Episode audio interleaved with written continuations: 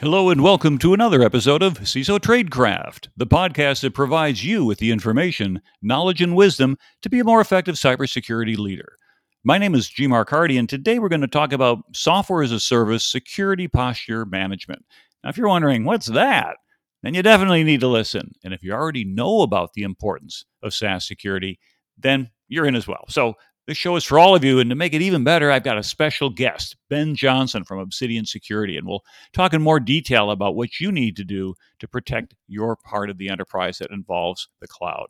I think you find this is a very worthwhile episode. So please do us a small favor. Give us a like or a five star review on your favorite podcast platform. And those ratings really help us reach our peers. It only takes a click. And thank you for helping out our security leadership community.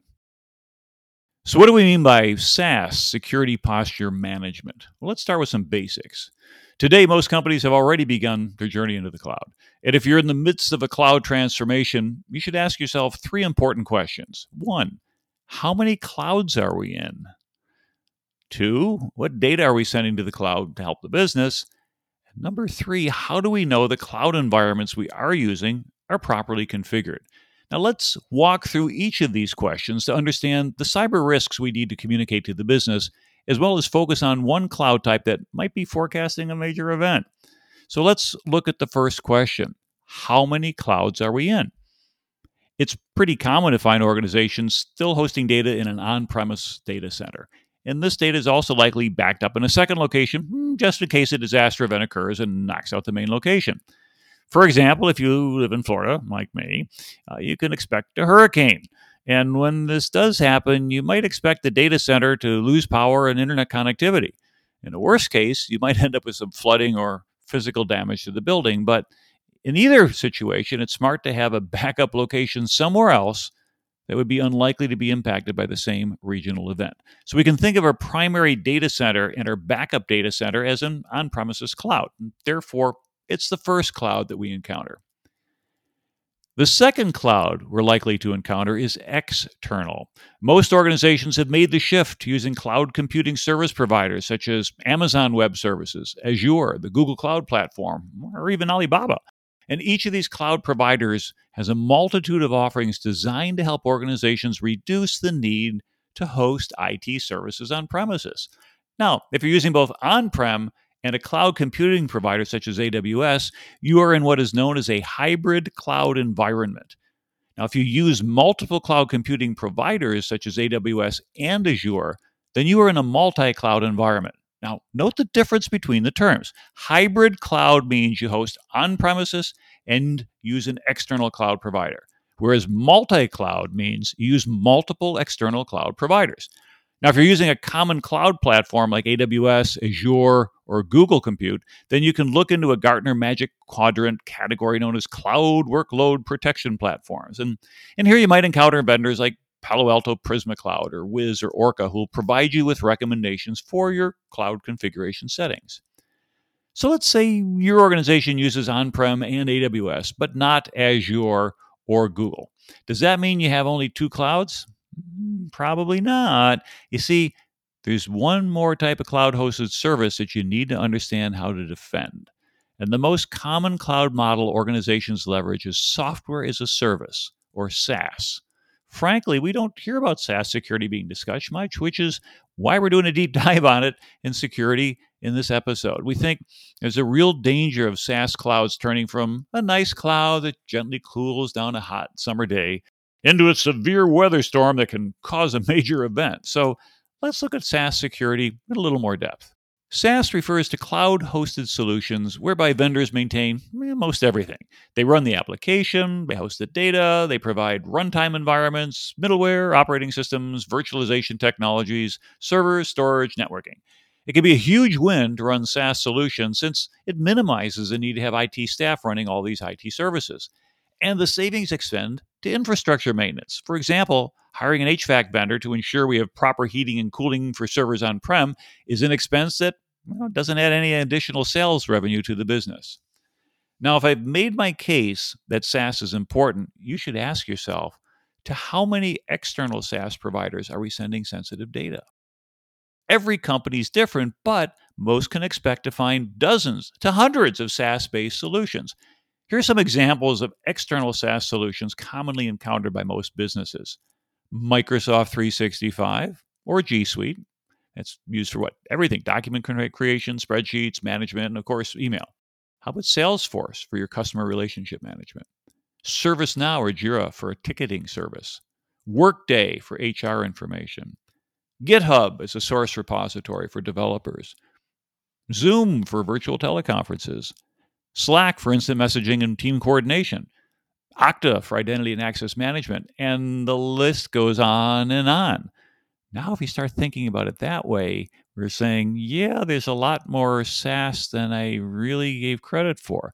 See, basically, if you didn't write the code and you're not running it on your own machines, then it's probably software as a service. And once you build out an inventory of your third party hosted SaaS solutions, you need to understand the second question what kind of data is being sent to each service? In many instances, it's likely to be sensitive or proprietary data. Customer PII and PCI data might be stored in Salesforce. Diversity or medical information, PHI for employees, would be stored in Workday. Sensitive algorithms and proprietary software code could be stored in GitHub, and so on. And therefore, if it is data that we care about, then we need to ensure it doesn't get into the wrong hands. We need to understand why we care about SaaS based security, which is commonly known as SaaS Security Posture Management. And let's consider the four major benefits of adopting this type of service. Number one is detection of account compromise. Today, bad actors can use man in the middle attacks to trick users into giving up their passwords and even the MFA token values. And these attacks can also provide the session cookie credentials that allow a website to know a user has already been authenticated. If attackers replay these session cookie credentials, there's no malware on the endpoints. And this means that antivirus and EDR tools don't have the telemetry they need to detect an account compromise. Therefore, you need log data from the SaaS providers to see anomalous activity, such as changing IP addresses on the application. Now, note we talked about this attack in much more detail in episode 87 from Hunt Team to Hunter with Bryce Kunz. In addition to detecting account compromises, we see that SaaS security posture management solutions also improve detection times and response capabilities. Number two. So, Let's just say that someone in your organization has their login credentials for Microsoft 365 compromised and they're made available on the dark web. Remember, Microsoft 365 is the new official name for Office 365. So, Ben actor can buy those credentials and log into your Microsoft 365 environment. Next, the intruder begins downloading every sensitive file and folder they can find. Now, do you have a solution that monitors Microsoft 365 activity for data loss prevention?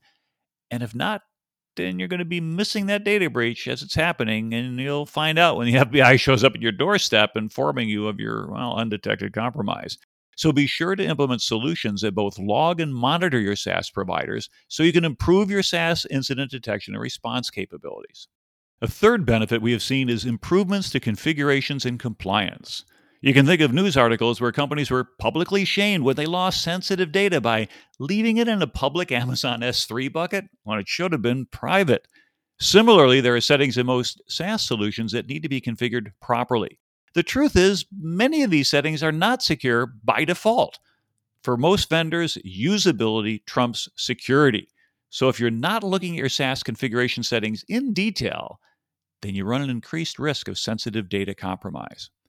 Here's an all too common scenario. Let's say your company hires an intern to write a custom Salesforce page that shows customer documents containing PII, and the new intern releases updates to the web page every two weeks.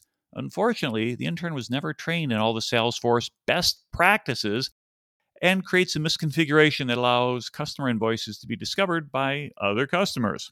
How long would this vulnerability be in production before it's detected by a bad actor? And if you think the answer is less than 90 days, then performing yearly penetration tests is insufficient to detect in time the potential brand damage your company is likely to incur. You need to implement a control that finds vulnerabilities in hours or days, not months. This control might notify you of compliance drift in real time when your Salesforce configuration stopped meeting a CIS benchmark. Now you could pay a penetration testing provider thousands of dollars each week to continually assess your Salesforce environment, but that would be cost prohibitive. But if you really want to do this, mm, let me know. I can help you spend your money. So focus on being proactive by switching from manual processes such as pen testing to things that can be automated with tools and monitoring and regular reporting. The fourth major benefit of adopting SaaS security posture management is proper access and privilege management. For critical business applications, you often need to enforce least privilege and prevent the harm that one person can cause. Therefore, it's common to require two or more people to perform a security related function. For example, one developer writes new code for a customer facing website, and another developer reviews the code to detect if there's any major bugs or glaring issues that might result in a compromise. However, one thing I've learned is that over time, projects come and projects go, but access rights accumulate. And having a solution that helps mitigate privilege creep ensures that developers don't increase their access without your knowledge. Another example of the importance of proper access management occurs when bad employees are fired. Well, when a bad employee is fired, then the company needs to immediately remove their access to sensitive data and applications.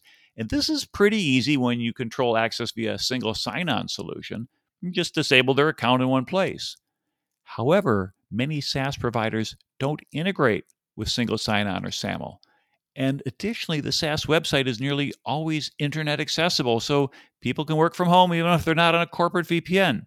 Therefore, it's common to encounter scenarios where bad employees are fired and their account access is not removed in a timely manner.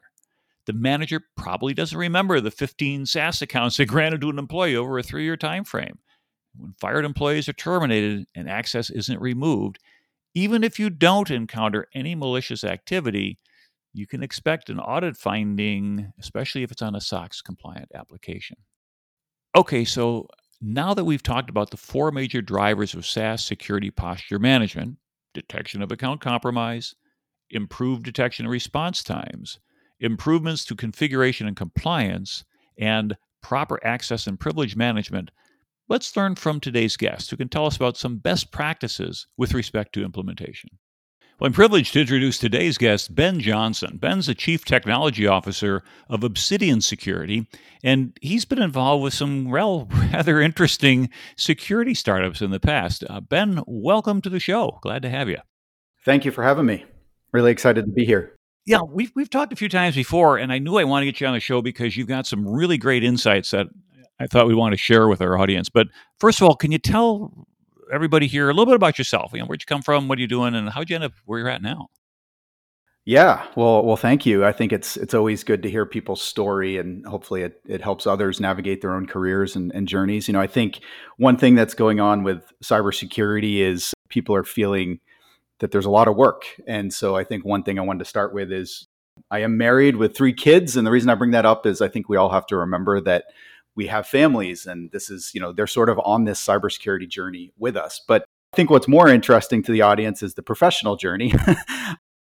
Uh, i actually got my start by watching the movie enemy of the state and i said wow this is really cool. Nsa like what is this? And at the time it was no such agency. So i literally applied to nsa the next day ended up uh, working in the intelligence community for about seven years. Great time you know tssci uh, you know classified work. And uh, different parts of the government and that kind of thing.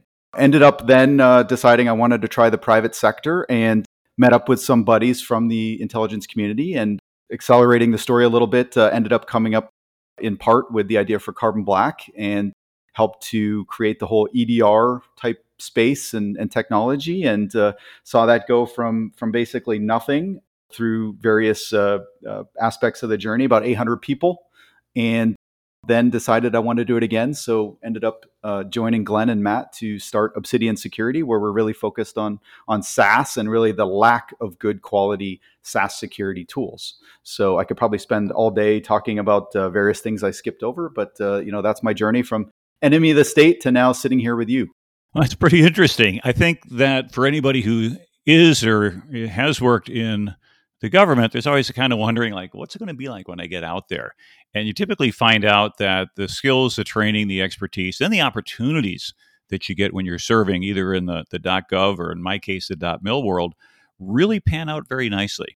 And you also get exposed to things in that type of world that you typically don't get run into in the .com world. But your focus then has been startups, not large companies. So I got to imagine as Carbon Black got up to around 800 people, you're starting to kind of get there where you're building bureaucracies and things like that. But do you find that small companies, well, I was going to say, can you compare it to a large one, but you haven't worked for a big one other than the government?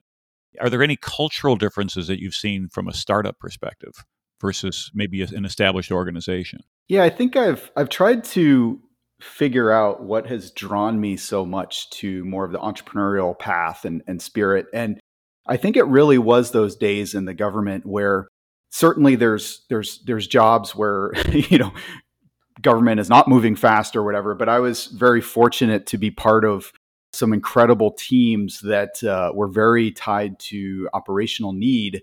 And basically, someone would come to us and say, You need to invent something by this weekend, or we're not going to like what happens. And we, you know, so it's very urgent, very uh, kind of mission focused, supporting some some some some pretty incredible things. And so that I think just you know kind of parlayed over into or translated over into wow, I really like this whole like you can't just Google the answer. You have to build something. You have to write code. You have to build together different technologies, libraries, what have you. And and solve problems. And then I think the types of people that tend to be more, more, drawn to that are the ones that you know have that bias to action that they really want to have an impact. And you know, that's not to say you can't work for a, a large company and, and have the same mentality or have the same impact or maybe even larger impact. But I just like the fact that there's a lot of kind of uncertainty, and you just have to kind of bulldoze through it and come up with the solution.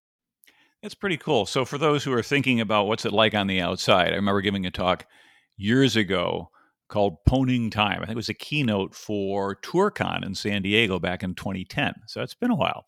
And uh, it was an area where I was addressing to people what if you wanted to leave your regular corporate shtick and go to a startup? And everybody thinks I'm hanging from the end of a, a rope in a totally dark room and it's got to be 50, 70, 100 feet to the floor and it's going to fall and it's going to break into pieces.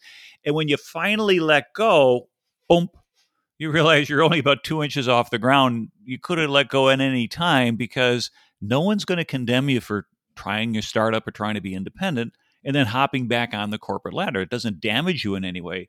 But boy, if if you can do well without those restrictions that come with large organizations, as well as well the resources, so you really have to be innovative, then small business can be wonderful. And, and you've now been part of two excellent teams, Carbon Black and now Obsidian, which I think is pretty neat. And so your focus has been on security. And in particular, on this episode, we've been talking about software as a service security and really kind of the whole issue behind SaaS security posture management.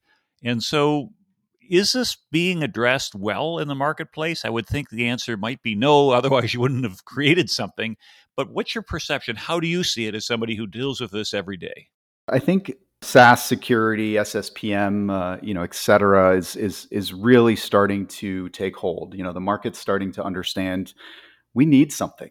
And you know, back when we started this in 2017, you go talk to a to a CISO, a security engineer, you know, someone that's in the trenches, and you're like, hey, how are you defending Salesforce, or what are you doing about uh, G Suite? And they'd be like, well, I got something like Okta, you know, an identity management uh, provider. Maybe I have MFA like a Duo or something. But once people log in, I have no idea what's happening, and that was kind of frightening.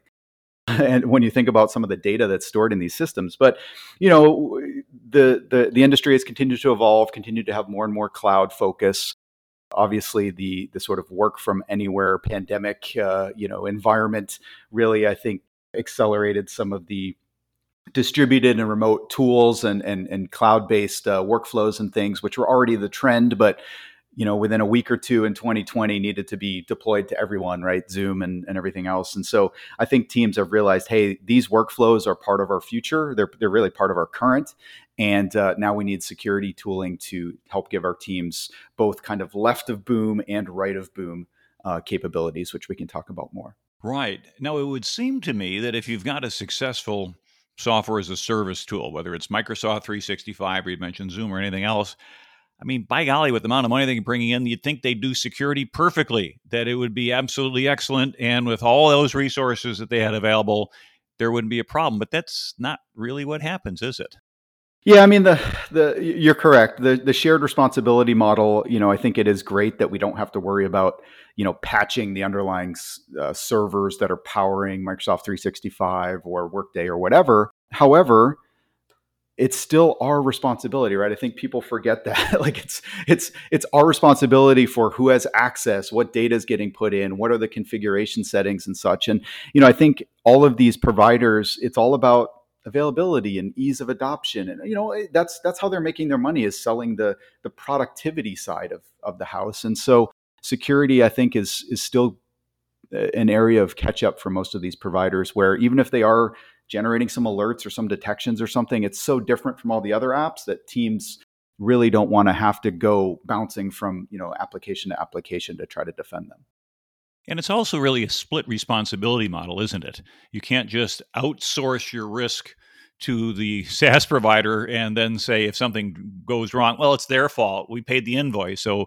they're not supposed to let bad things happen. You lose if something goes wrong there. Plus, it's got to interface with something, so we all have something on our side as well. So it seems to be that there's a fairly unique challenge now in this split responsibility model with the SaaS providers.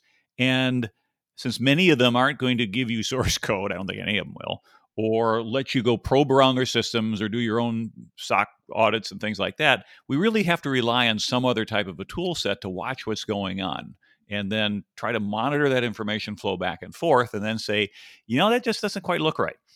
Because as far as the SaaS provider is concerned, they don't really know what looks right other than perhaps some really bad stuff or known bad, but every organization, even every user, has their own unique footprint. And, and so as a result, how do we go about learning that? Uh, it's kind of almost a behavioral based model to say, uh, for example, I was on travel last week over in Europe. And I took a look at my console and it says, you know, warning, G. Mark Hardy did impossible travel. He was here, then he was there. It's like, well, I know that. It's me, so I can dismiss that alert. But I didn't get that alert from Microsoft, and I didn't get that alert from any other tool, but I did get it with Obsidian. So full disclosure here, I am a paying customer, but that's not why you're on the show, and I'm not. This is not obviously an infomercial, but what I get out of that tool as a CISO is the ability to drill down and look at things and say that just doesn't look right, as well as have log abilities that sometimes exceed what I would get from my software as a service provider. And so I, I, think I'm kind of reverse engineering some of the things that you guys have created. So as companies move their things out to the cloud, I have to imagine that from time to time they end up getting compromises and things like that. Have you have you heard about anything that maybe we haven't heard about already in the news with regard to organizations having their data compromised because they've been entrusted them into third party software as a service environments? Yeah, so you know, I think there's a couple things, right? Uh, you know, first and foremost, these applications are tricky for security teams and really the organization as a whole to try to figure out who owns what aspect of the application, right? So you have vertically, you have you know basically the shared responsibility or split resp- responsibility between the SaaS provider and your company, but then you essentially have this horizontal you know distribution where maybe there's an application owner with you know availability and, and some of the configuration. Maybe it is responsible for you know kind of iam and, and some you know aspects of, of just accessing these systems. And then security is meant to do threat detection you know hardening uh, recommendations things like that. And so it, it creates a, a quite a challenging environment where now you have multiple teams with slightly or sometimes very different incentives and you know goals kpis okrs et cetera so first and foremost, I think that's a challenge. And then, you know, secondly, you do have threat actors, whether internal or external, who have figured out that most of your data maybe now lives in SharePoint or GitHub or whatever. And so, yeah, we certainly see, uh, unfortunately, every week pretty much we see you know account compromise we see insider threat activity but sometimes it's not malicious right it's it's it's accidental you have maybe 50,000 employees trying to do their job, trying to share files and do things, and they accidentally share something with any anonymous user or you know they they just you know kind of make a mistake or the admin accidentally turns off MFA and then it just makes it a little bit easier for the bad guys, right? So yeah, we certainly see things, but to give you some some specific examples, we certainly see systems like Microsoft 365 and, and, Google Workspace targeted for business email compromise, right? And we work with incident response firms every single week, and usually it's a Friday night, right? but we work with them every single week to deploy Obsidian because it is a rapid uh, deployment uh, scenario. But but the point is that these systems are being targeted for business email compromise for various reasons. Could be more sophisticated and you know espionage driven, or it could just be I'm trying to use your account to spam everyone. We do see people who are on the way out the door that start sharing everything with their Gmail account, or we start seeing people downloading everything from something like GitHub before they they they depart. And unfortunately, that's usually not a a positive thing for anyone involved. And then we see just things that are more just hygienic around, like I've seen a chief medical officer at a huge healthcare company forwarding all their email to a Yahoo address. And it's not, there's no malintent there, but should all of these sensitive emails or potentially sensitive emails for someone at such a high level in the organization be going out to basically a personal email box? No. So we see it all. And again, I could probably spend all day talking about this, but um, you know, the risk is real. And I think some of us have kind of cringed a little bit as you've mentioned a few things like, yeah, I've seen that happen before. And yet oftentimes they just pull rank and said, well, make it happen. You know, yes, sir, or yes, ma'am, and, and off you go. And so as a result, if we're faced with a situation where we don't get the control sets on the SaaS tools, usually IT is running that, not the cybersecurity team. We get to go ahead and take a look at the testing tools to find vulnerabilities, and we get to see maybe findings and things like that. But we're we're not adjusting the knobs necessarily, and as a result, because that's out of reach, it kind of brings this case around again to the idea of a SaaS software security posture management tool to say, how do we get a handle on this? And if someone says, okay, aha, I get it, G Mark, this is a really useful thing. I want to do something now. What's what's the path? What's the most difficult thing for someone to set this whole thing up in the first place? Is it put disk one into drive A and press enter and secure your enterprise, or is it a lot more complicated than that? And, and what's involved? It's actually the opposite, which is uh, it's it's quite easy to get started. Really, I would say, uh, you know, trying to think about what's the hardest aspect of this. It's not technical. It's the fact that this is a newer area that maybe you're just not accustomed to or you haven't, you know, considered before, and so really just saying, you know what, we're going to do this. That that that's the you know typically the the the sort of bottleneck in the whole process. Once you say go, the cool thing with SaaS is you're typically integrating with these products through OAuth or an API token. So there's there's nothing to, you know, you're not deploying an agent on every employee's box or something like that. And uh, you know, typically there's reasons maybe you'd want write access, you know, to, to take action or something, but typically you can start with read only access. So you're confident you're not going to, you know, that the application owner is confident the security team's not going to just turn something off or whatever.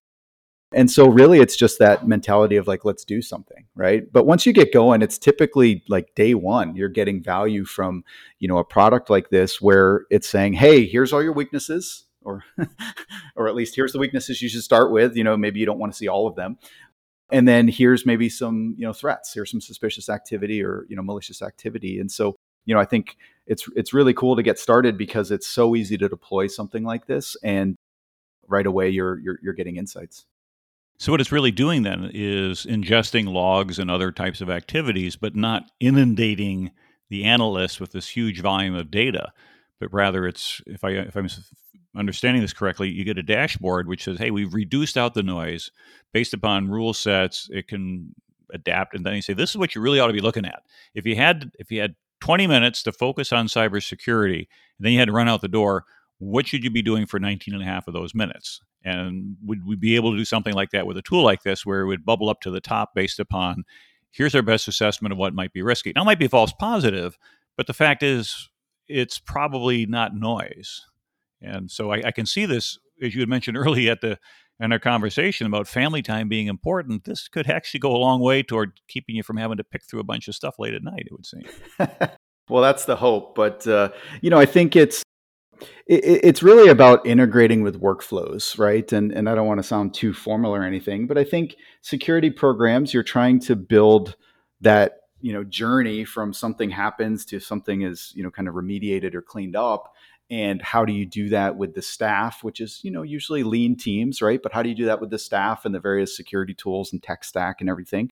And so i think it's about you plug something in and you immediately want you know 24/7 kind of threat threat monitoring you know threat management detect the bad and help me investigate the suspicious and things like that. But then it's not just about that it's about you know, whether you call it shift left or getting upstream or whatever, you know, sort of the protect and NIST, right? The left of boom, help me harden, help me find the essentially SaaS equivalent of, of vulnerability management and figure out like, how do I how do I fix my weaknesses? You know, how do I lock things down without impacting productivity? Right. I, I think that's really a parallel work stream because you know you you want to throw the, the the detections, the alerts, et cetera, into your existing you know kind of threat focused team and, and SOC or whomever is doing that. But you you want to continually drive the organization to get better. And that sounds like a really good uh, thing to be able to do. When you start out, I would imagine, are you kind of in a reactive mode? And then at some point in time, you get this intelligence, the insight, and then can kind of move over toward a, more of a proactive approach, as I think you're suggesting. How long does that transition typically take? Yeah, I think a lot of it comes down to willingness to you know go have conversations with you know someone like application owners but i think i can actually break it down into into kind of three different areas right so you know i think before any before we go into any three areas you know i think one of the challenges is none of us grew up defending SaaS, right? I mean, most of us that have, you know, been around 20 plus years or whatever we've reverse engineered malware. We've played around with uh, you know different uh, buffer overflows and all sorts of stuff right? Like we and you know we looked at uh, wireshark and various network packets and whatever but we have years if not decades of experience doing that stuff or at least someone on the team does. But when you talk about defending salesforce or looking at uh, servicenow misconfigurations or whatever this is kind of bleeding edge or at least very recent history type stuff. And so there's this barrier to entry of just okay well what i don't even know what what to learn or you know i don't i don't know what i don't know kind of thing. And then if you multiply that times a bunch of different saas apps each of which is different different logs different events you know i think that's that's a lot of the challenge is just kind of diving in getting started and ramping up. Having said all that i think if you break it down into to really three different areas it's you know it's kind of the threat focused detect and respond workflow get an alert respond, clean up, tune it, maybe add new detections, et cetera. That that kind of team. Then on the on the hardening side, and I think this is where teams are really trying to build up their capabilities or you know kind of get more aggressive you actually can split it in half or, or at least in pieces one of which is what application settings or you know what at this more administrator level can i go work on what can i go fix harden etc right and that's typically a partnership between the application owner, who again might be in IT, but it might live in HR or sales or marketing or whatever. So I think there's that level that's more global impact. But then you have this this kind of often, unfortunately, it's kind of a mess of you have 5,000, 10,000, 100,000, whatever employees, users, contractors, et cetera, using some of these tools. And you have this whole area of hygiene around how are they sharing files how are they adding integrations you know third party apps? Are they adding some random chess game into slack or whatever? I've you know we've kind of seen it all. How many amazon alexas have they connected up to read their email to them in the morning or whatever? But that's not necessarily working with the admins. Yes you should include them but that's kind of like well how do i tackle this population hygiene problem? And do i automatically unshare files or do i automatically publish a top 10 most wanted list of like you you're the 10 people that have installed the most integrations and you don't want to be on that list kind of thing. We've kind of seen it all but you, you got to think about these different ways to start tackling some of this risk and fortunately we're seeing teams get a bit more aggressive and want to do something here. And so what they're now armed with is the knowledge of what's actually happening instead of having to guess at it or pour through tons of logs. And depending upon their relationship with management and then the team they're on or the, the company they're working with, they can come out there and usually naming and shaming is not a lead technique in the security that makes you endeared to others. But it's some there is a place for it and kind of a maybe a lightweight wall of shame or even just notifying people privately rather than posting it up, oh, by you know, you're the worst offender in the organization, could have some effect on that. And it all comes down to being able to see what's going on, to look across these different clouds, to know what the potential risks are that are being induced both by configuration settings as well as user behavior, and maybe endemic within the SaaS platform itself. For example, looking at threat information and new vulnerabilities come out, it says, yeah, we need to go fix that thing, and you, sh- you probably should go do that. So if a CISO is looking to kind of move in this direction and say, all right, what would I look for when I'm trying to come up with a solution there? Are there any things that would represent guidance in terms of how you would potentially select a particular solution? Yeah, I think uh, I think first and foremost, you you need to say, hey, technology is a huge part here because you don't want to bounce from SaaS app to SaaS app again, some of which your security team might not have a lot of access to because you know it's just sort of protected by the team, which is a good intent. I mean, they're trying to protect who has admin access because they don't want a whole bunch of admins or whatever. But in terms of technology, I think you got to focus on both proactive, you know, hardening, that kind of thing, as well as the ongoing monitoring. You know, reactive has sometimes sounds negative, but you know, the whole detection and response, threat management, like bad stuff is unfortunately either going to happen or at least people are trying to make it happen to something like Microsoft 365. So you have to look for it, you have to monitor for it and be able to respond to it. And then, you know, an area that we're seeing a lot of interest in as well is is really these integrations, right? So you got to try to harden and you know protect and detect and respond to your kind of key sanctioned SaaS apps. But now all of these apps have marketplaces and they're all about integrations and and that's great. Like I can send data from you know Google to Slack to Microsoft to Salesforce, whatever. But there's just an explosion of these integrations as well. So you got to think about well, how am I getting visibility into what all my you know, again, it could be admins, but it could be users as well. When users are integrating. So I think you have to think about skill sets and needs from a security program perspective. But what we've seen is pretty much everyone out there needs continuous monitoring, you know, SOC, IR, detect and respond, management kind of thing. But you also need the proactive discovery, assessment, you know, hygiene, hardening around uh, the application and the integrations involved. And what I think I heard you kind of mentioning in there almost subtly is you don't want to end up with 22 different point solutions for 22 different cloud providers. It'd be nice if you could have a, a single pane of glass. And that sounds aspirational for some of us and for other folks who are working on it. Said, hey, it's coming or it's there. Go take a look at it and go explore your solution sets. So this has been wow, really helpful and fascinating. So thank you for the time. Any other final comments or insights or words of wisdom you might have for for our listeners? Yeah, the, the risk is there. Please, uh, you know, please, please take a look at uh, what you're doing around some of these key SaaS apps, whether it's a uh, you know proactive hardening approach or a detect and respond approach. Really, you need both. And it's also about how does it integrate into your overall operational workflows in terms of where do alerts flow? Is it a SIEM, a data lake, a SOAR? How do you pull information and give it to the team that's doing the hardening or even compliance or other other things too, where you know you, you better believe your SaaS apps are in scope for these compliance obligations. So I think it's really just, hey, this is here. There's a lot of risk. Your entire sometimes entire company is running on SaaS. You know, kind of what are you doing about you know securing it? And you know you can you can still have the exact same productivity, but you can harden it and make it uh, make it safer. And I think that's an excellent way to kind of wrap up. You can harden it, but keep the productivity and, and, and do it well. And that's really our challenge that we have, and really our commitment as security leaders is to deliver on the business mission of enabling the organization to function. Revenue protection, as we like to say, is kind of one of your primary jobs here. And you do that by avoiding breaches, by unnecessary expenses and downtime and things like that. So, Ben, thank you for your time and insight. And for those who are listening, thanks again for including CISO Tradecraft in your professional development regimen. We hope you've enjoyed learning about the various clouds we're in the on premises cloud, the cloud computing vendors, and the software as a service, and the four major benefits of a SaaS security posture management. If you remember them, one, detecting account compromise, two, improving detection and response times, three, improving configuration and compliance, and four, proper access and privilege management.